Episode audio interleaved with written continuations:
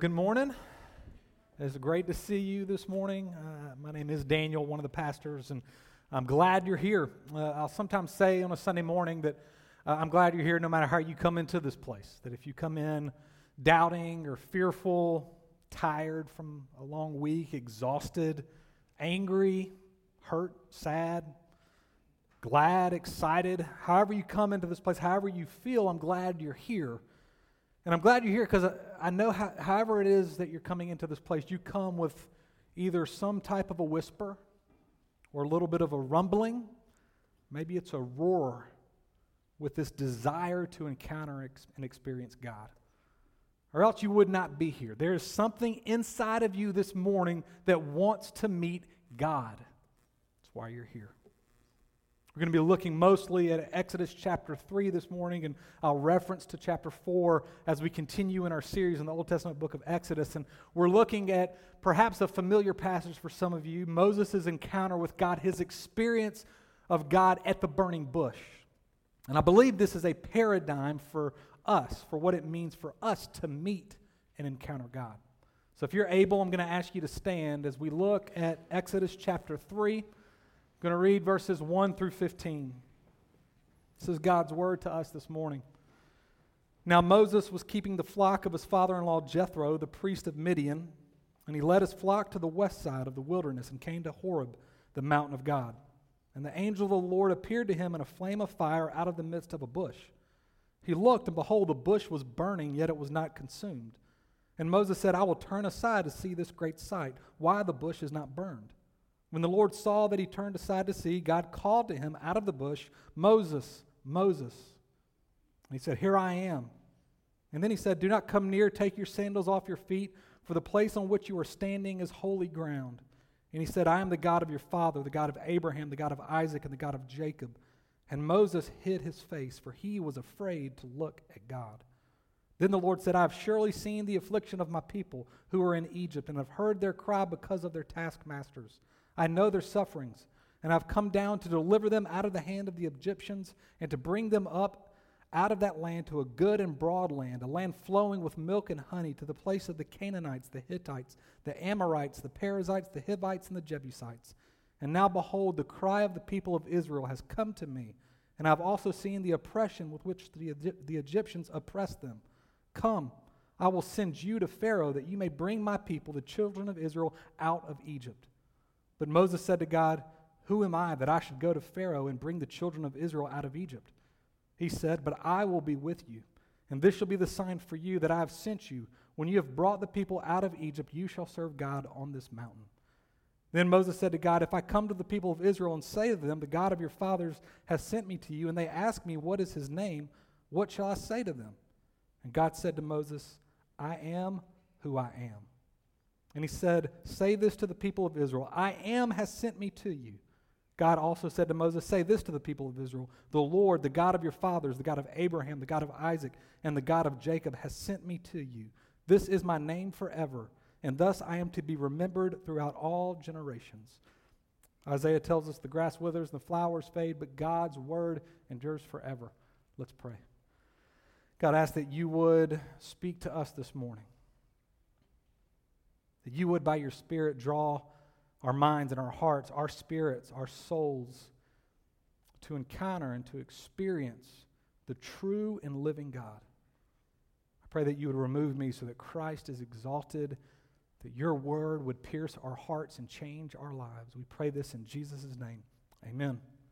You can have a seat. So, what does it mean to encounter God? What does it mean to experience God? Now, I know that we're treading on difficult ground in asking this question because lots of people have had an encounter with God. Right? Some encounters are genuine, others not so much.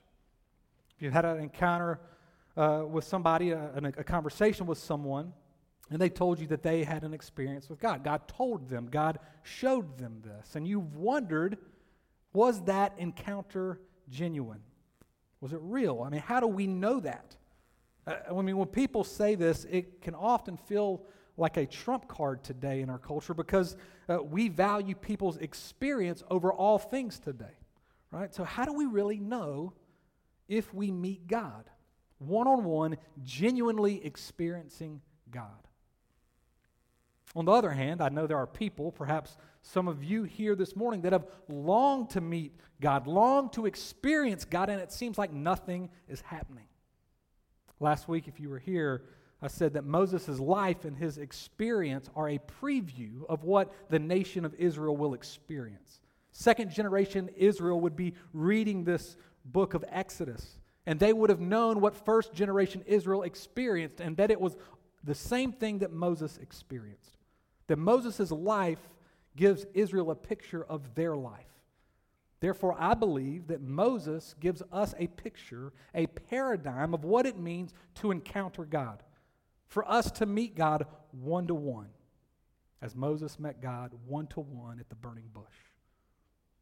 And as Moses meets God, he asks two big questions, these two big questions that really frame this passage, and most commentators have noted that. But before we look at these two questions, I want us to look at and see how God prepared Moses. He was preparing Moses to experience and encounter him, and then, and then to lead Moses to a deeper trust and faith in him.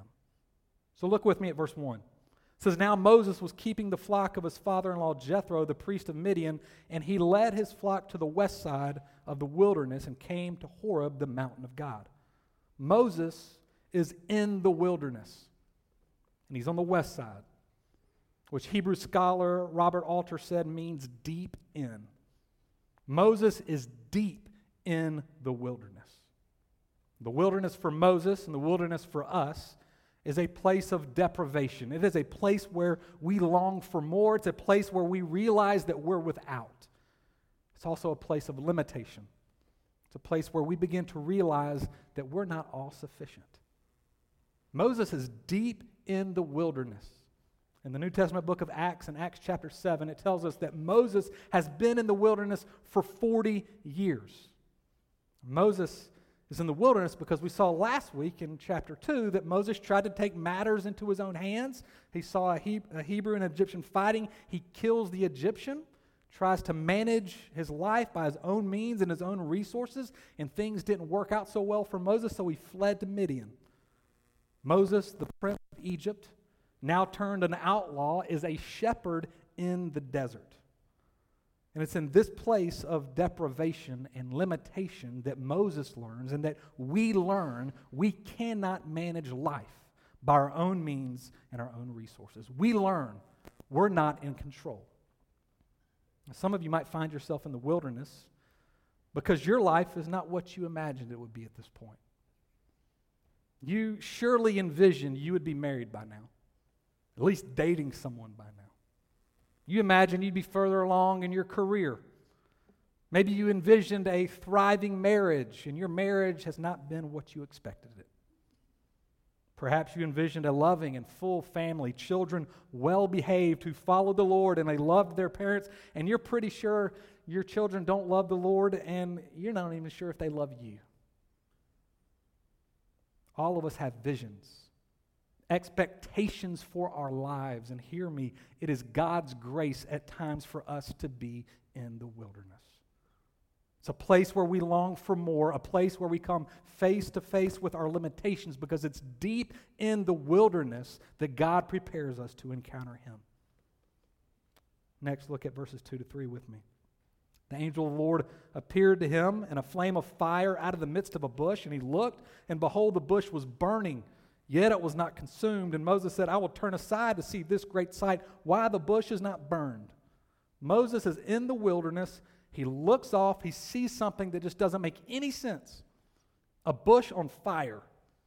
And the bush doesn't burn up, and the fire's not going out. This makes zero sense to Moses. Quite unexpected. So Moses turned aside and he looked into the situation that just didn't compute. This is another thing that God does to prepare us to encounter Him. To come across something that we cannot explain in our current mode of understanding reality. Or we come to a place in our lives where we are bewildered because things just don't make sense. if you're skeptical, or maybe you'd call yourself irreligious, to genuinely meet God, God might prepare you by bringing you into a situation in which you cannot explain it according to your current worldview. Or if you're a follower of Jesus, you might call yourself religious. Perhaps you get a little too familiar with God and you try to put God in a box.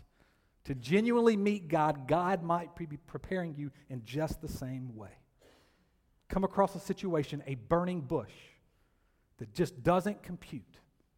Something that you can't put God in a box with, and therefore you either adjust your worldview and your view of God, or you have to live in contradiction with your experiences.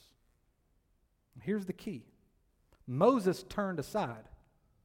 Moses stops and looks into this very unexpected burning bush. Is God trying to get your attention? Moses stops and looks. If God is trying to get your attention, the bigger question becomes are you willing to stop and look into what God is doing in your life? And then listen to Him. Our passage shows that God doesn't call Moses' name until he has Moses' attention. Moses looks into the burning bush, and then God speaks his name Moses, Moses. When you cannot make sense of life, and you stop and you listen to a God who is trying to get your attention, you might just hear him speak your name. This is how God prepares Moses to meet him one to one. It's how God prepares us to meet God. So Moses then poses these two questions that really frame the whole passage, frame his encounter with God. He says, Who am I, God? And God, who are you? Who am I? Who are you? Two basic questions. But these two basic questions are what 16th century theologian John Calvin said are the two most fundamental questions in all of life. Calvin said all wisdom consists in the answer to these two questions. In other words, all wisdom is found in the knowledge of self and the knowledge of God. And Calvin continues to write that these two questions must be asked, answered, and held together. That we cannot know ourself apart from God, and we cannot know God apart from knowing ourself. And our culture teaches an opposition to this. Our current culture teaches us to separate these questions. Who am I? Or you could say this is a question of identity. Who am I is a different question. It's separate from this searching for the meaning of who God is or the question, God, who are you? You know this, right? Our, our culture tells us to look within to discover who we are, especially in the last 60 years. There's been a huge cultural shift that tells us that our identity is defined by what I determine, that the self has the autonomy to determine what is good and what is right. That whatever feels good on the inside is what makes the rules for the self. Our current age has been taught to get in touch with the inner voice and then let that inner voice give you your identity. That's what the cultural apologist Kanye West said. If I can't be me, then what's left? We all should have the freedom to express ourselves and be what we desire to be. And today's culture teaches that sin is no longer on the inside, but completely in the external structures that suppress us, which I do believe external structures can suppress us. But we have been taught completely that our inside is always right. That our inside's always right. I, heard one pastor say salvation has now become the way of becoming true to yourself. Salvation is as long as you're true to yourself, Right? That's the gospel. That's the new, good news that our, our current culture and current age proclaims. And we have to understand most of history and most cultures within history have always held that what we believe outside of ourselves is where we gain our identity. That we go outside and we gain our morality, our ethic, our right and wrong, and then we bring it to the inside to determine what I shall do and who I shall be. And this is exactly what Christianity teaches that we can only understand ourself in reference to God. We understand ourselves as we understand God. So let's look at these two questions. The first one Who am I? Who am I? God tells Moses, He's going to be sent to Pharaoh to bring the people of Israel out of Egypt. And then Moses asks the question in verse 11 Who am I? So let's put ourselves in Moses' shoes for a little bit. Moses, once the prince of Egypt, part of the royal family, part of the elite and the privileged. We saw last week in chapter 2 that Moses was pretty self confident. He was confident enough to intervene in a fight between a Hebrew and an Egyptian. So he intervenes and then he flees to Midian to the desert. Moses is a runaway. He's been in Midian for 40 years. He's a shepherd, which is a vocation despised by Egyptians. So I guarantee Moses was raised to think he's better than any shepherd. Here he is, 40 years in the desert tending sheep. 40 years. Surely Moses is assuming now this is his lot. This is his place in life. He wasn't planning some great return to Egypt. He was assuming he would be a shepherd in the desert for the rest of his life. If you can't feel Moses' despair, imagine Israel, the nation. 400 years of slavery in Egypt. Generation after generation after generation, knowing nothing but suffering and backbreaking labor. Surely Israel thought this is who we are. We are forever slaves. 40 years into Moses being a shepherd in the desert, and God appears in a burning bush. And he gets Moses' attention and he tells Moses, You're going to lead God's people out of slavery to salvation, to the promised land. Now, maybe you read Moses' response to the burning bush when it cries out, Moses, Moses, in verse 4, when Moses says, Here I am, as some great confidence that Moses possesses. But I think you'll see in a minute that his response is not so much great confidence, but more reverence and awe of this burning bush speaking his name. Because what we see mostly in our passage and in chapter 4 is a shaky, doubting Moses. He is not very confident in this passage. His question, Who am I?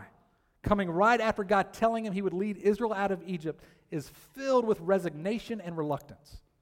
We didn't read chapter 4, but if we'd have read it, you would have seen all the ways in the first half of chapter 4 that Moses lays out before God why he's not qualified to be Israel's deliverer and redeemer. I mean, the first half of chapter 4 is one of the most embarrassing whining sessions recorded in the Bible. I mean, Moses, this great deliverer, is an incredible whiner and a complainer. I mean, he will call into question God's call on his life five times. He'll say things like, God, I'm not eloquent in speech. God, I can't talk very well. They're not going to listen to me. David Plotz, who is Jewish, and at one point, the general editor of Slate magazine did a series a few years ago called Blogging the Bible on the website for the Slate. And his insight into Exodus was pretty interesting and, uh, and funny at times. Listen to his take on Exodus 3 to 4. He wrote, This is the most profound encounter between a man and his maker. At the same time, it feels more like a discussion between an enthusiastic, overeager father and his extremely sullen teenage son. God would have smitten any other human who tried him so, but here he merely rebukes Moses. This doesn't deter the vexatious prophet. He, if he lived in the 21st century, this is the point when Moses would be showing God two doctor's notes diagnosing chronic fatigue syndrome. Moses is whining. And he ends his whining session by telling God, God, send someone else. Don't send me. Moses shaking, doubting, fearful. And we need to see that God doesn't answer Moses' question of who I am in a way that we might. Right? Take, for example, if my son were to come to me and say, Dada, who am I that I should go to school today? Right? Who, who am I that I can go and play on this baseball team? Something that would, would cause him to step out of himself. Who am I, Dada, that I should do this? You know what I would want to tell him? Hey, buddy, you can do it. Buddy, you are better than you think, man. You're stronger, you're more able than you think. And sometimes we need to encourage that way. But God doesn't try to encourage Moses with self confidence. He doesn't tell Moses, hey, Moses, let me tell you, you actually are better at talking than you thought. Man, your rhetoric skills are pretty good. Israel's going to listen to you, man. Just keep practicing. You're going to be you're going to be good. He doesn't encourage Moses with confidence in Moses. He says in verse 12, I will be with you. I will be with you. God tells Moses, Moses, look outside of yourself. This is who you are. God is with you. One commentator powerfully wrote Moses spent 40 years in Egypt thinking he was somebody, 40 years in the desert learning he was nobody, and 40 years in the wilderness learning God was everything. You see how these two questions go together? We know ourselves as we know God. In Christianity, we believe that our identity is grounded and rooted in who God is. The second question God, who are you? Verse 13, Moses says to God, If I come to the people of Israel and I say to them, The God of your fathers has sent me to you, and they ask me, What's his name? What shall I say to them? Moses, in asking for God's name, isn't asking for God's title. He's asking for God's character. God, who are you? And God's already revealed himself to Moses in two major ways in our passage. The first is he appears to Moses as fire at a burning bush. Throughout Scripture, God appears as fire. Think with me for a second about fire.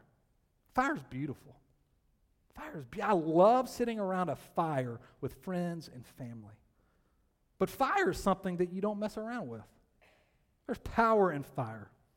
There's a respect we should have with fire. It's why we say, You're going to be playing with fire if you mess with me, right? Watch out. You're playing with fire. What we see to be true of God is that he often appears as fire, which means he's holy. He is set apart. He is unique. He is a God to be revered and honored. He is a God we don't play around with. While Moses responds, Here I am.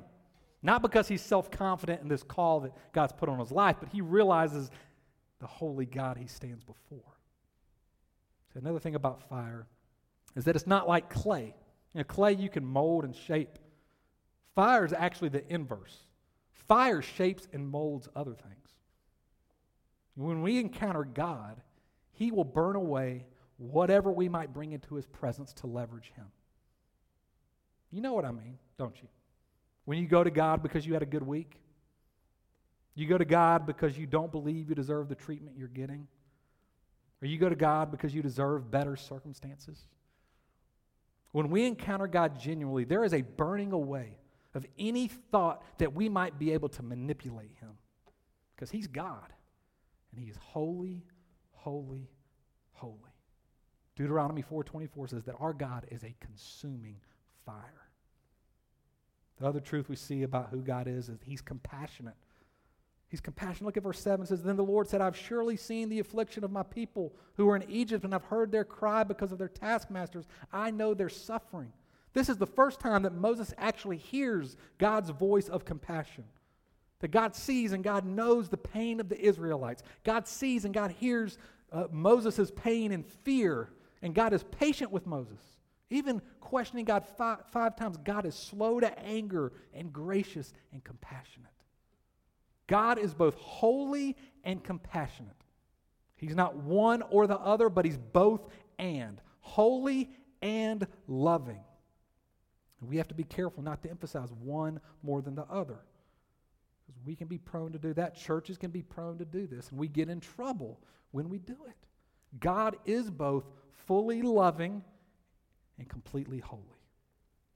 And then God gives Moses his name. But it's more insight into God's character. God says, Tell them I am who I am.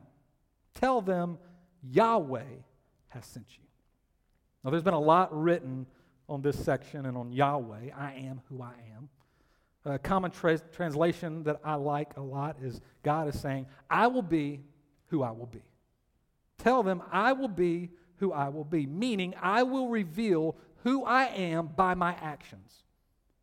God is saying, My nature is revealed by what I will do for you. Now remember, Moses is shaking and he's doubting in his call to go and set Israel free. Moses is afraid of Egypt. How is he supposed to show back up after 40 years of being a shepherd in the desert and lead Israel? The Egyptians held all the power, They also had their own gods, the god of the sun, the god of the moon, you name it. They had a god for it. And the Egyptians believed that their gods were the most powerful. It's why they were winning, it's why Egypt was in control. And so God tells Moses, in his self doubt and in his fear of Egypt, I am who I am. I will accomplish what I will for you, Moses. He's saying, I'm not the God of the sun or the God of the moon. I'm not part of reality, but I'm the very ground of reality. I am who I am. So, what do we do when we find ourselves in this life full of fear, wondering if God is going to be able to do what he says he will do?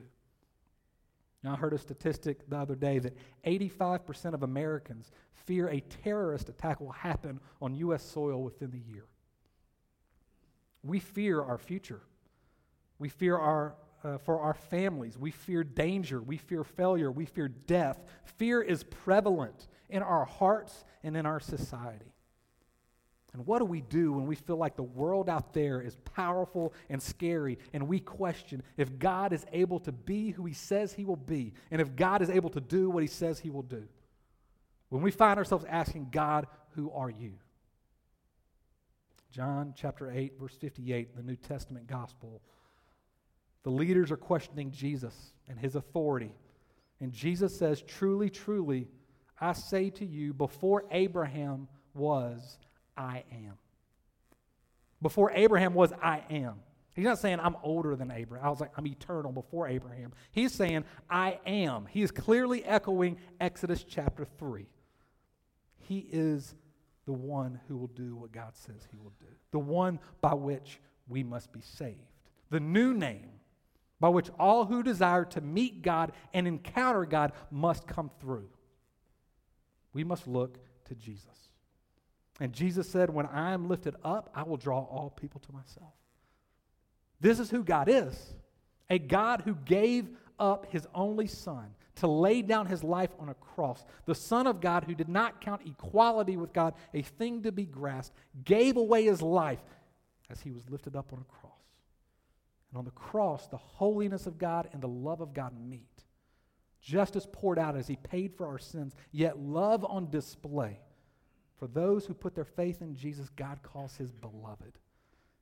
You better believe the cross of Jesus, then and still today, blows everyone's categories. It makes zero sense that victory and redemption comes through a crucified Messiah. But this is who God is the God who loves us so much that he gave his only Son, so that by faith in him we could be called child. Loved, cleansed, forgiven, chosen, redeemed. Do you see who God is and that you're connected and that who you are is connected to who he is? Let me end by saying this. Another way you know you've experienced God is that after you've experienced him, you know that you're sent out to be on God's mission. You're sent out. You may feel shaky in your confidence of going out just like Moses. You may not be sure that you want to go out just like Moses. God, send someone else. Don't send me. But when you genuinely encounter God, you will follow and obey and be on his redemption plan for the whole world. You will seek to see God deliver people from the power of sin. You will seek to see God deliver structures and systems from the power of sin. You'll long for individuals and communities and cities and nations and the whole world to experience the healing hand of God. Are you living on mission? Are you living on His mission? Are you aware that in and through Christ, we are on a mission to see individual lives changed, communities transformed, our city of Durham renewed, and the whole world healed? For whenever God calls you in to encounter Him, He always sends you out to be used by Him. When you get an experience of God and an experience of His heart, you begin to live with His heart, which is a worldwide global healing for everything that is broken. Let me pray. God, I ask that you would do what only you can do. Get our attention. Wake us up Help us to turn and look in, and then may we hear you speak our name. And may we see Jesus, the one who accomplished what we could never accomplish, the one who delivers and redeems, and the one by which whose name we must be saved. Through Christ we are you're loved, you're child, you're redeemed, you're chosen. We're your family. We're eternally secure. So, Lord, I pray you would help us to know that to be true because we genuinely encounter you. So in Jesus' name I pray. Amen.